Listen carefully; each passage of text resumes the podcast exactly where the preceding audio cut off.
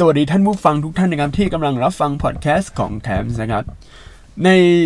พอดแคสต์ที่เล่าเกี่ยวกับเรื่องกรุงเทพแบบวิธีอยู่กรุงเทพอยู่ยังไงครับ ผมก็เกินเกินเกี่ยวกับการใช้สกูตเตอร์มาบ้างนะครับ วันนี้จะมาชวนคุยเรื่องของธุรกิจแนวแนวสกูตเตอร์นะครับแบบสกูตเตอร์ sharing หรือว่าสกูตเตอร์ในการขายของแต่ผมจะเน้นเรื่องสกูตเตอร์ sharing มากกว่านะครับ ถ้าพูดถึงสกูตเตอร์นะครับหลายๆ คนก็จะนึกถึงของเล่นของเด็กที่ใช้งานแค่พื้นที่แคบๆนะครับผมเคยได้ยินกับว่าสกูตเตอร์ครั้งแรกเนี่ยก็โอ้โหตอนเด็กนะแบบมีมานานแล้วนะสกูตเตอร์อะแล้วก็ตอนนั้นใช้ในประเทศญี่ปุ่นนะครับ ใช้แทนพวกจักรยาน แล้วก็ตอนนั้นอะสกูตเตอร์เนี่ยมันจะเป็นล้อตันเป็นล้อเล็กๆเลยครับล้อเล็กมากกว่านี้อีกแล้ว คือเวลาใช้จริง ๆ ก็อาจจะใช้ลำบากมันต้องเป็นพื้นที่เรียบหรือว่า คือเอาง่ายๆนะสกูตเตอร์เนี่ยมันก็คือสเก็ตบอร์ดหรือว่าพวกแบบรองรองเท้าสเก็ตที่มันแบบ นี่มันล้อเล็กๆ แล้วก็เจอพื้นขูขาวก็เล่นไม่ได้นะครับ เมื่อก่อนเป็นอย่างนี้นะครับ แล้วก็ไม่มีระบบโชคไม่มีอะไรคือมันไม่เหมือนแบบในสมัยนี้ที่มันมีระบบโชคมีแบบเบรกมีอะไรที่พร้อมนะครับ คือคนเล่นสกูตเตอร์ในสมัยก่อนเนี่ย มันมันน้อยคนจริง ๆ ที่จะเล่นนะครับ เออ แต่ว่าในตอนนี้ครับสกูตเตอร์ครับถูกออกแบบมาใหม่ เพื่อให้แบบผู้ใช้ผู้ผู้ใหญ่เนี่ยใช้งานได้สะดวกแน่นอนครับ แล้วก็ใช้งานไม่ต่างจากจักรยานเผลอๆอาจจะ advance มากกว่าจักรยานด้วยซ้ำเพราะว่าเดี๋ยวนี้สกูตเตอร์มันก็มีติดไฟฟ้าแล้วนะครับ แล้วก็เทคโนโลยีที่ก้าวไกลครับทำให้สกูตเตอร์ตอนนี้เริ่มแบบใส่ GPS ใส่ไฟฟ้าบ้างใส่โอ้โหเยอะแยะเต็มหมดครับทำให้ผ่อน ผ่อนแรงอะไรได้มากมาย คือ เอาง่ายๆนะ คุณขี่สกูตเตอร์ คุณก็ไม่ต่างจากการขี่จักรยานที่แบบว่า พวกรถป๊อปรถอะไรพวกนี้ครับ ก็ประมาณนั้นครับ ผมเคยพูดเรื่องสกูตเตอร์มาบ้างแล้วในพอดแคสต์ตอนไปอยู่กรุงเทพต้องเตรียมอะไรไปบ้างครับ ในตอนนี้ก็จะพูดเกี่ยวกับธุรกิจสกูตเตอร์ในไทยให้ฟัง ผมจะเน้นเรื่องธุรกิจนะครับ เพราะว่าเออ มันเป็นธุรกิจที่ผมเห็นแล้ว เอ้ย มันน่าสนใจดี แล้วก็มีการเปิดเผยกันชัดเจนมากยิ่งขึ้นนะครับ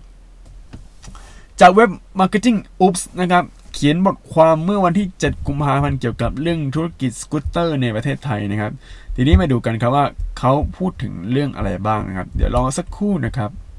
เออ ยังไม่มาเลย เดี๋ยวเดี๋ยวเดี๋ยวโอเค มาแล้วมาแล้วนะครับ ซึ่งในบทความนี้ก็เขียนเกี่ยวกับเรื่องจับตาธุรกิจ scooter sharing กับอนาคตใน sharing economy นะครับ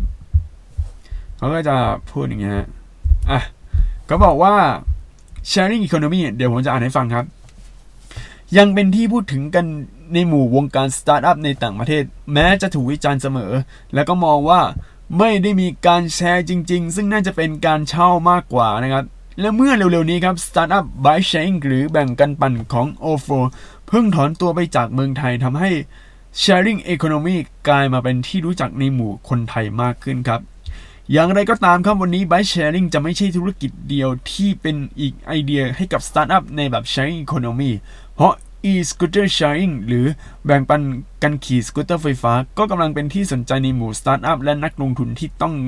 การนำมาลองตลาดในเอเชียตะวันออกเฉียงใต้ครับ ในปีที่ผ่านมาครับ สตาร์ทอัพอย่าง Lime และ Bird กลายเป็น 2 สตาร์ทอัพที่ให้บริการ e-scooter sharing ที่โตเร็วที่สุดในสหรัฐอเมริกา ทั้ง2สตาร์ทอัพอาจจะไม่ใช่สตาร์ทอัพแบบยูนิคอนตั้งแต่ต้น แต่หลังจากเปิดตัวได้ไม่นานก็สามารถสร้างมูลค่ากับตัวเองได้ถึง 1,000 ล้านดอลลาร์สหรัฐ ซึ่งสูงที่สุดในประวัติศาสตร์สตาร์ทอัพสหรัฐเลยก็ว่าได้ ซึ่ง 1,000 ล้านก็คือระดับยูนิคอนแล้วนะครับในปี 2018 นะครับ ดูจะเป็นที่ป๊อปที่สุดสำหรับบริการ e-scooter sharing กันนั้น Beam และ Neuron Mobility 2สตาร์ทอัพด้าน scooter sharing ในเอเชียตะวันออกเฉียงใต้ย้ำว่า ความสำเร็จของตลาด scooter sharing ไม่ได้อยู่ที่สกูตเตอร์อย่างเดียว ปัจจัยที่ทำให้บริการ scooter sharing ประสบความสำเร็จนะครับ ก็อารันเจียง CEO ของ Beam บอกว่าความสำเร็จในการทำสกูตเตอร์แชร์ลิงเกิดจากการใช้สกูตเตอร์ไฟฟ้าเป็นอีกหนึ่งทางเลือกให้กับคนยุคใหม่ครับ โดยเฉพาะผู้ที่ต้องเดินทางไปถึงที่ต่างๆ ในระยะในระยะที่ไม่ไกลมากสำหรับคนเมืองหลวงหลายคนวิธีการเดินทางจากที่หนึ่งไปอีกที่หนึ่งก็ได้แก่การเดินเท้า การใช้บริการขนส่งสาธารณะ การใช้ยานพาหนะส่วนตัว และการใช้บริการแท็กซี่ หรือบริการเรียกพาหนะร่วมบริการ และบีมองว่าสกูตเตอร์ sharing ของตัวเองตอบโจทย์เพราะเป็นทางเลือกที่ 5 ให้กับคนเดินทางเหล่านี้บีมประสบความสำเร็จในการระดมทุนก่อนรอบหลัก หรือ seed funding นะครับ และในช่วงไตรมาสล่าสุดในปี 2018 บริษัทได้รับเงินทุนราว 6.4 ล้านดอลลาร์สหรัฐจาก s q u i d o r India Further Fund Gen Fund และก็ Card Fight Global ซ a ช h รีหวัง CEO ของ Neuron Mobility บอกว่า บริการ Scooter Sharing ได้รับความนิยม เนื่องจากกระบวนทัศน์ที่ปรับเปลี่ยนธุรกิจโดยสารแบบขนส่งนะครับ อันเป็นผลมาจากกระแสของการนำเอาระบบขับเคลื่อนไฟฟ้าหรือ Electronic Mobility มาใช้ครับ พร้อมนำเข้ามาสู่ภาคบริการ หวังบอกว่า บริษัทไม่ได้มองว่าสกูตเตอร์ที่นำมาร่วมทำการตลาดเป็นของบริษัทเพียงอย่างเดียว แต่ว่านำมาเน้นให้บริการแก่ผู้ใช้ แก้เหรอ แก้ผู้ใช้เหรอวะนั่นคือในบทความแก่หรือแก้ แต่น่าจะแก้นะ แต่นำมาเน้นบริการแก้ผู้ใช้และต้นทุนของสกูตเตอร์เหล่านี้ ก็ไม่ได้แพงมาก แล้วเมื่อเราเห็นภาพแบบนี้ชัดเจน เราจึงพร้อมนำบริการ e-mobility นี้มาช่วยตอบโจทย์คนเมืองครับ Neuron Mobility นะครับ ประสบความสำเร็จในการระดมทุนก่อนรอบหลังนะครับ เช่นกันโดยมูลค่าอยู่ที่ 3.7 ล้านดอลลาร์สหรัฐในเดือนมกราคมที่ผ่านมาจาก s i p Plus ครับ และกำลังวางแผนระดมทุนรอบซีรีส์ A ในปี 2019 แล้วก็ Beam และ Neuron Mobility เนี่ยตั้งเป้าบุกตลาดภูมิภาคสำหรับเมืองไทยโดย Neuron Mobility ครับ เปิดตัวเชียงใหม่ครับ แล้วก็กรุงเทพและในมาเลเซีย เปิดตัวในกูลาลัมเปอร์เรียบร้อยแล้ว ในขณะที่บีมตั้งเป้าหมายเป็นผู้เล่นด้านระดับระดับไอ้ปะระบบขับเคลื่อนขนาดเล็กที่ใหญ่ที่สุดในเอเชียในอนาคตครับวันนี้แข่งกันนะครับ แน่นอนว่าจุดเด่นของทั้งสองสตาร์ทอัพเน้นที่ผู้ใช้บริการเป็นคนเมืองที่ต้องการเดินทางในระยะทางสั้นๆ ไม่ว่าจะเป็นการเดินทางในช่วงสุดท้าย เช่นจากระบบขนส่งสาธารณะไปยังสถานที่เป้าหมาย หรือการเดินทางในย่านธุรกิจที่มีบริการรถแท็กซี่ หรือบริการรถยนต์ร่วมบริการอื่น ๆ ที่ยังไม่สะดวกตามที่ต้องการอันเนื่องจากการปัญหาการจราจรและเวลาในการรอใช้บริการที่นานเกินไป เฮ้ย พูดถึงเรื่องลัสไมอันนี้ อันนี้คือ ผมเก็ตเลยนะ คือประมาณยังไงนะหลังจากเราแบบลง BTS นะใช่ไหมก็ใช้บริการของนิวรอนแล้วก็ขี่จาก BTS เนี่ยไปที่คอนโดได้ง่าย ๆ เลย เฮ้ยมันเป็นอย่างนี้จริง ๆ ครับก็เลยแบบเฮ้ยมันมันได้เลยเหรอนะครับเพราะว่าบางคนคือขี้เกียจมานั่งต่อไออะไรอะต่ออะไรวะก็นี่ว่าเออมอไซค์รับจ้างครับบางคนก็ไม่อยากต่อรถมอไซค์รับจ้างก็ขี่จากนี้เลยก็ มันก็ได้เหมือนกันนะครับ แล้วก็ยังไงเดี๋ยวเดี๋ยวเดี๋ยวเดี๋ยวอ่านถึงตรงไหนแล้ววะ โอเค ก็คือถึง ride hailing ครับ ก็อาจจะแบบรับจ้างขี่มอเตอร์ไซค์อาจจะไม่สะดวกเท่าไหร่ อาจจะรถติดหนึ่งรุ่นอย่างนี้เรื่อยๆนะครับ ส่วนบริการสกูตเตอร์แชร์ริงในตลาดสิงคโปร์เป็นเรื่องที่ท้าทายสำหรับผู้เล่นเป็นอย่างมากครับ เพราะว่าติดปัญหาด้านกฎหมายที่จะเข้ามารองรับธุรกิจนี้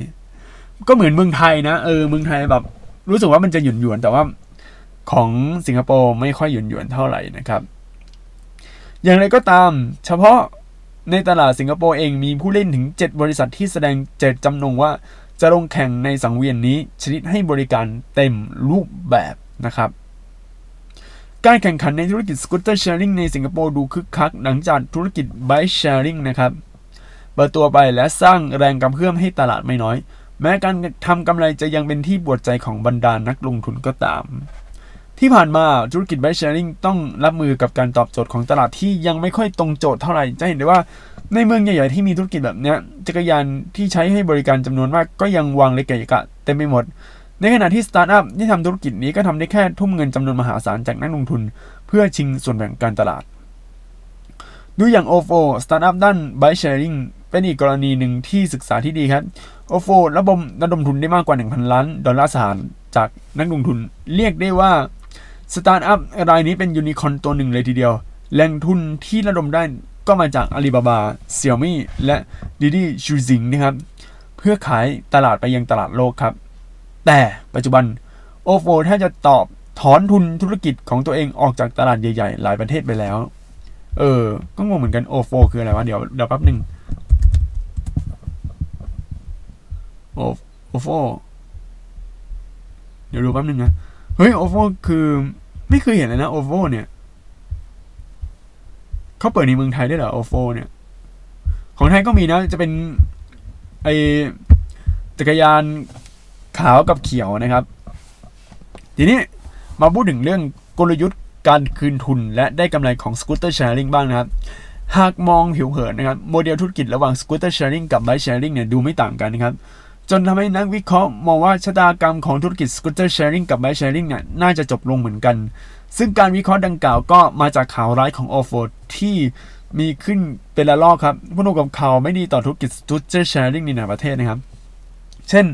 ในเดือนพฤศจิกายนในปีที่แล้วครับสำนักงงานการขนส่งของสิงคโปร์ก็เผยว่าสกูตเตอร์หลายสิบคันของ Beam Neuron Mobility และ c h e r r y p o t เนี่ย ถูกยึดโดยเจ้าหน้าที่ขนส่งทางบก เนื่องจากไม่ปฏิบัติตามกฎหมายที่ระบุในบางข้อ เจฟเฟรย์เชลสันศาสตราจารย์ด้านการลงทุน คณะการจัดการวิทยาเขตกวงหัวนะครับ มหาวิทยาลัยปักกิ่ง ก็ทำวิจัยเกี่ยวกับธุรกิจ bike sharing นะครับบอกว่าธุรกิจ bike sharing เนี่ยไม่ได้เป็นธุรกิจที่สร้างกำไรเป็นกอบเป็นกำหากคำนวณด้วยหลักคำนวณคณิตศาสตร์ง่ายๆ ก็จะเห็นว่าจักรยานหนึ่งคันราคาก็แค่ 300 ดอลลาร์สหรัฐ พอระยะเวลา 3 ปีผ่านไป มูลค่าของจักรยานคันเดิมก็จะลดลง 100 ดอลลาร์สหรัฐต่อปี และหากจักรยานคันนี้สามารถทำรายได้ 5 ดอลลาร์ต่อวัน 1 ปีที่ 365 วัน นั่นแปลว่าจักรยานคันนี้ทำรายได้ 1,500 ดอลลาร์ต่อปี แต่น่าจะกำไร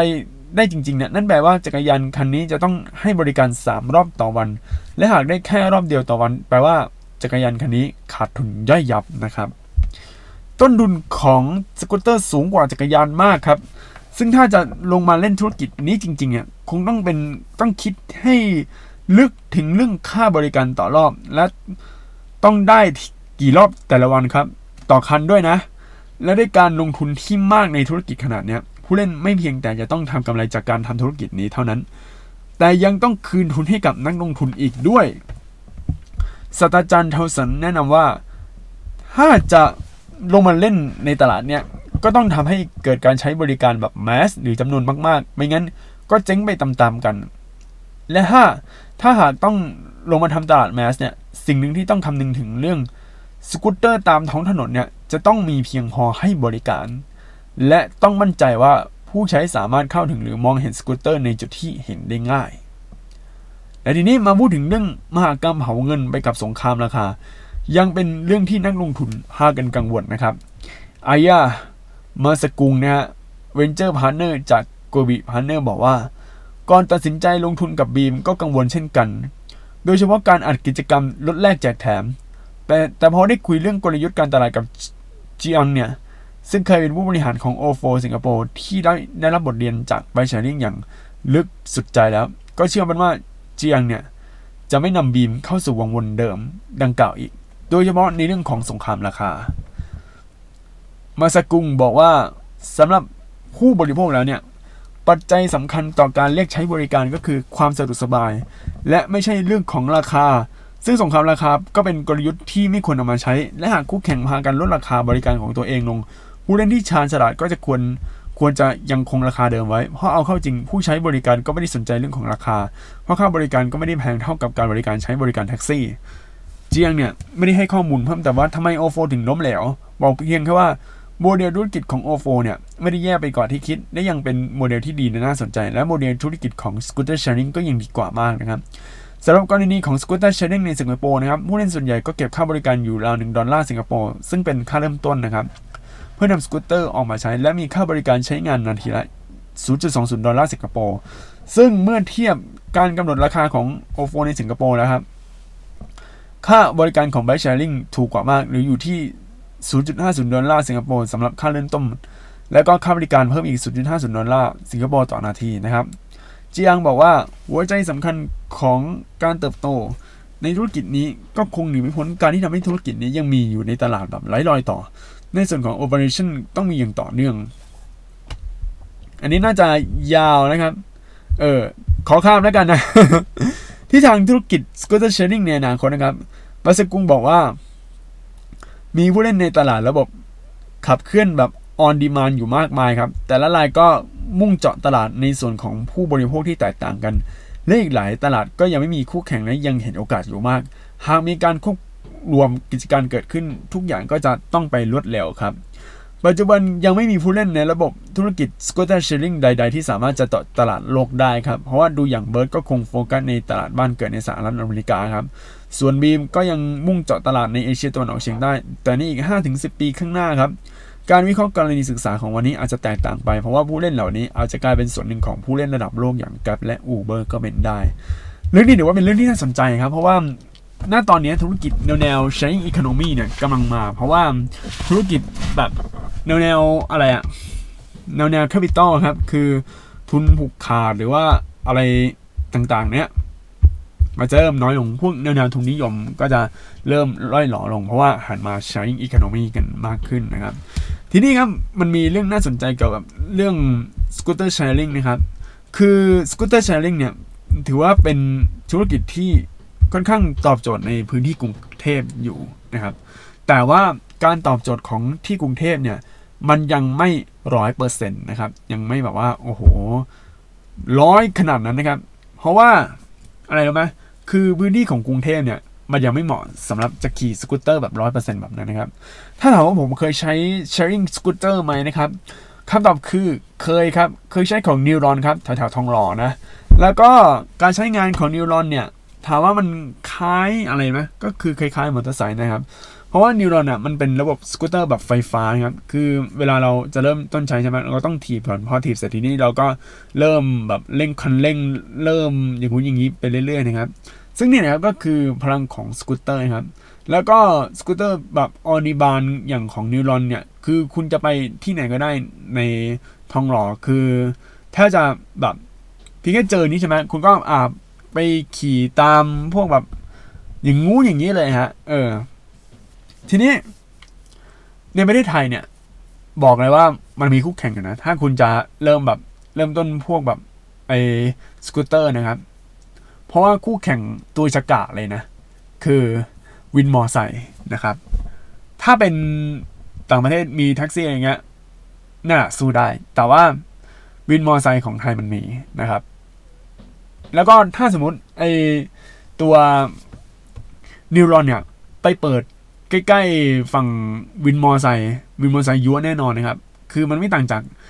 พวก Grab Bike พวกแบบมาแย่งลูกค้านะครับ มันมีอย่างนี้แน่นอนนะเออดังนั้นคือคู่แข่งของสกูตเตอร์ sharing นะฮะก็คือวินมอเตอร์ไซค์วินมอเตอร์ไซค์ข้อได้เปรียบของมันเลยคืออะไรรู้ไหมวินมอเตอร์ไซค์เนี่ย เราบอกว่าให้ไปตรงนู้นตรงนี้ เขาขี่ไปเลยครับ คุณแค่นั่งเฉยๆ แต่ข้อเสียถ้าพูดกันตามตรงนั้นเรื่องวินมอเตอร์ไซค์เนี่ย ที่ทำให้ผมไม่ค่อยอยากจะใช้บริการวินมอเตอร์ไซค์ในขนาดนั้น คือเรื่องของความปลอดภัยนะครับ วินมอเตอร์ไซค์ส่วนใหญ่เนี่ยเขาไม่ให้หมวกกันน็อกนะครับ เออ แล้วเขาขี่แรงคือมีอยู่ครั้งหนึ่งผมขี่ขี่มอไซค์คือกับวินมอไซค์เนี่ย เขาบิดโคตรแรงแล้วแล้วไอแฮนด์จับข้างหลังมันไม่มีไงมันต้องจับตรงข้างหลังแล้วมันไม่มีแบบโอ้โหจับยากมาก ผมกลัวเลยตอนนั้นอะ ก็เลยไม่อยากจะใช้บริการวินมอไซค์อีกครับ ก็อาจจะรองรับสำหรับคนที่อย่างแนวๆผมก็คืออยากจะขี่เอง เนี่ยฮะ คือสกูตเตอร์เป็นคำตอบ แล้วอย่างที่สองคือ คนที่เป็นนักเดินทางที่ไม่ค่อยชินระบบกับวินมอไซค์อะเออ อย่างเช่นอาจจะบอกอะไรเงี้ยเขาอยากไปเองอะเอออยากจะขี่เองอะไรเงี้ย อันนี้ก็ยังตอบโจทย์นะครับ ยังทำได้แต่ว่าถ้าเป็นคนไทยอะเออคนไทยส่วนใหญ่ อาจจะมองแบบนิวรอนแบบเฮ้ยมันแปลกๆยังไง เอ้ย บางคนคือต้องเข้าใจก่อนว่า คนส่วนใหญ่เนี่ย มันจะมี fixed mindset คือเห็นอะไรแปลกๆ ก็ยังไม่ลองนะครับจนทั้งแบบเออ มันไม่มีจริงๆ คือมันเหลือที่นั่นจริง ๆ ไม่มีที่วินมอไซค์แล้วน่าถึงจะลอง แล้วสิ่งที่ผมสังเกตนะครับของ Neuron เนี่ยก็คือเขาจะมีจุด checkpoint อะคือจุดหยุดอะจุดจดจุดจอดของเขาอะมักจะอยู่แถวแถวโฮสเทลหรือไม่ก็บริเวณหมู่บ้าน เขาจะไม่จอดตรงโอ้โหที่การค้าอะไรขนาดนั้น คือไม่จอดตรงปากซอยแน่นอนเนี่ยเขาจะจอดตรงบริเวณตรงโฮสเทลนะครับ เพราะว่า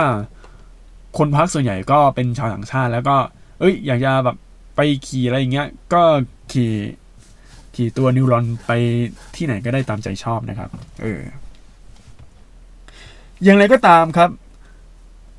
ค่าบริการถ้าเทียบกับมอเตอร์ไซค์รับจ้างเนี่ย มันก็พอๆกันนะ เออ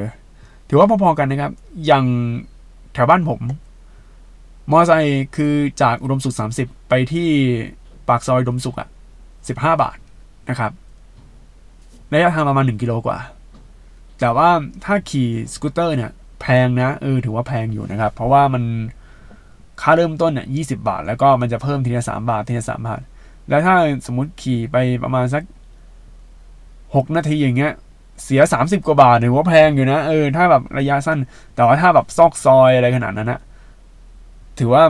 ถูกกว่านะ ถ้าพูดกันตามตรง เอาง่ายๆนะคือ ค่าบริการเนี่ย ในบางพื้นที่ยังถือว่าแพง แต่ว่าถ้าสมมติอะขี่นิวรอนนะครับ ขี่นิวรอน แต่ว่านิวรอนยังไม่มีตรงแถวแถวหมอชิดนะ ขี่จากหมอชิดหนึ่งไปหมอชิดสอง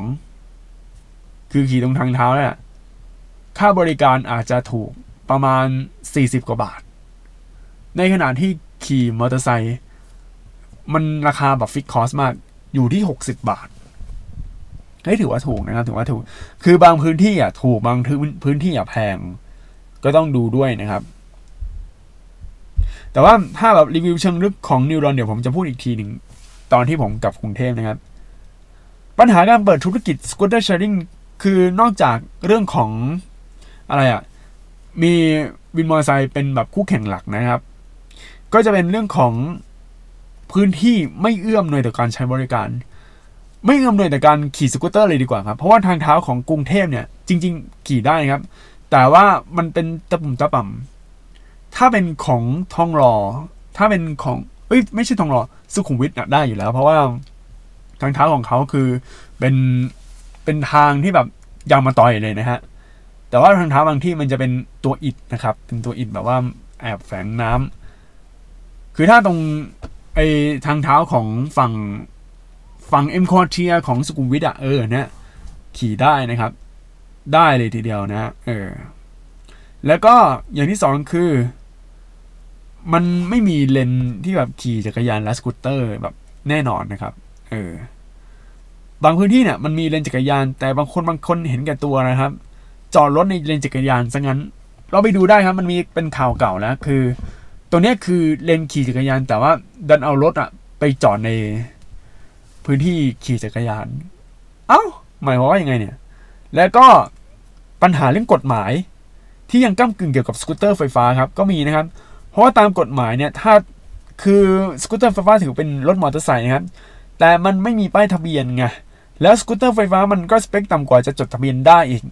เท่ากับว่ากฎหมายไม่รองรับ จะอยู่ในหมวดจักรยานก็ไม่ได้ อยู่ในหมวดมอเตอร์ไซค์ก็ไม่ได้ อยู่ในโซนเทาๆ ไม่ต่างจากบริการ Grab ที่ยังผิดกฎหมายในตอนนี้ คือถ้าคุณขี่ Neuron นะครับ ขี่ตามอะไรเงี้ย เอออาจจะหยุดหยวน อาจจะยังได้อยู่อะไรเงี้ย คือแต่ว่าถ้าขี่สกูตเตอร์ไฟฟ้าเนี่ย ขี่ไปอย่างนี้เลยนะ มีปัญหาเรื่องกฎหมายนะครับ แต่ว่าในอนาคตครับกฎหมายเรื่องนี้อาจจะอัปเดตและรองรับสกูตเตอร์ครับ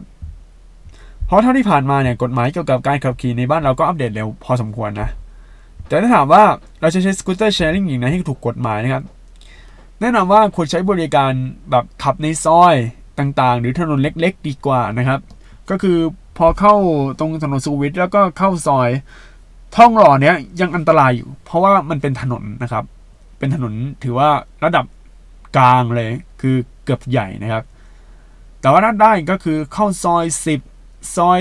ซอยอะไรอย่างเงี้ยซอยสิบสามซอยอย่างเงี้ยคือถ้าเข้าสุขุมวิทสี่สิบเก้าแล้วก็เข้าไปตรงนั้นมันจะเป็นทางไป อย่างเงี้ยอันเนี้ย ใช้ตัว Neuron ได้หรือว่าใช้ kick scooter ของตัวเองได้นะครับเออแต่ว่าถ้าคุณมีสกูตเตอร์แบบขาที่ก็คือพวก kick scooter ครับตรงนี้ไม่ต้องกังวลครับเพราะว่าสกูตเตอร์อย่างเงี้ยมันอยู่ในประเภทจักรยานครับ เพราะว่าทำความเร็วได้เท่ากับจักรยานเลยนะก็ก็มีแค่นี้นะเกี่ยวกับพูดคุยกับธุรกิจแนวสกูตเตอร์เพราะว่ามันเป็นธุรกิจที่แปลกใหม่นะครับ ณณตอนนี้ก็ยังมีอยู่ในที่กรุงเทพแล้วก็ที่เชียงใหม่ แต่ว่าอาจจะขยายที่ขอนแก่นบ้าง อาจจะขยายไปตรงแถวแถว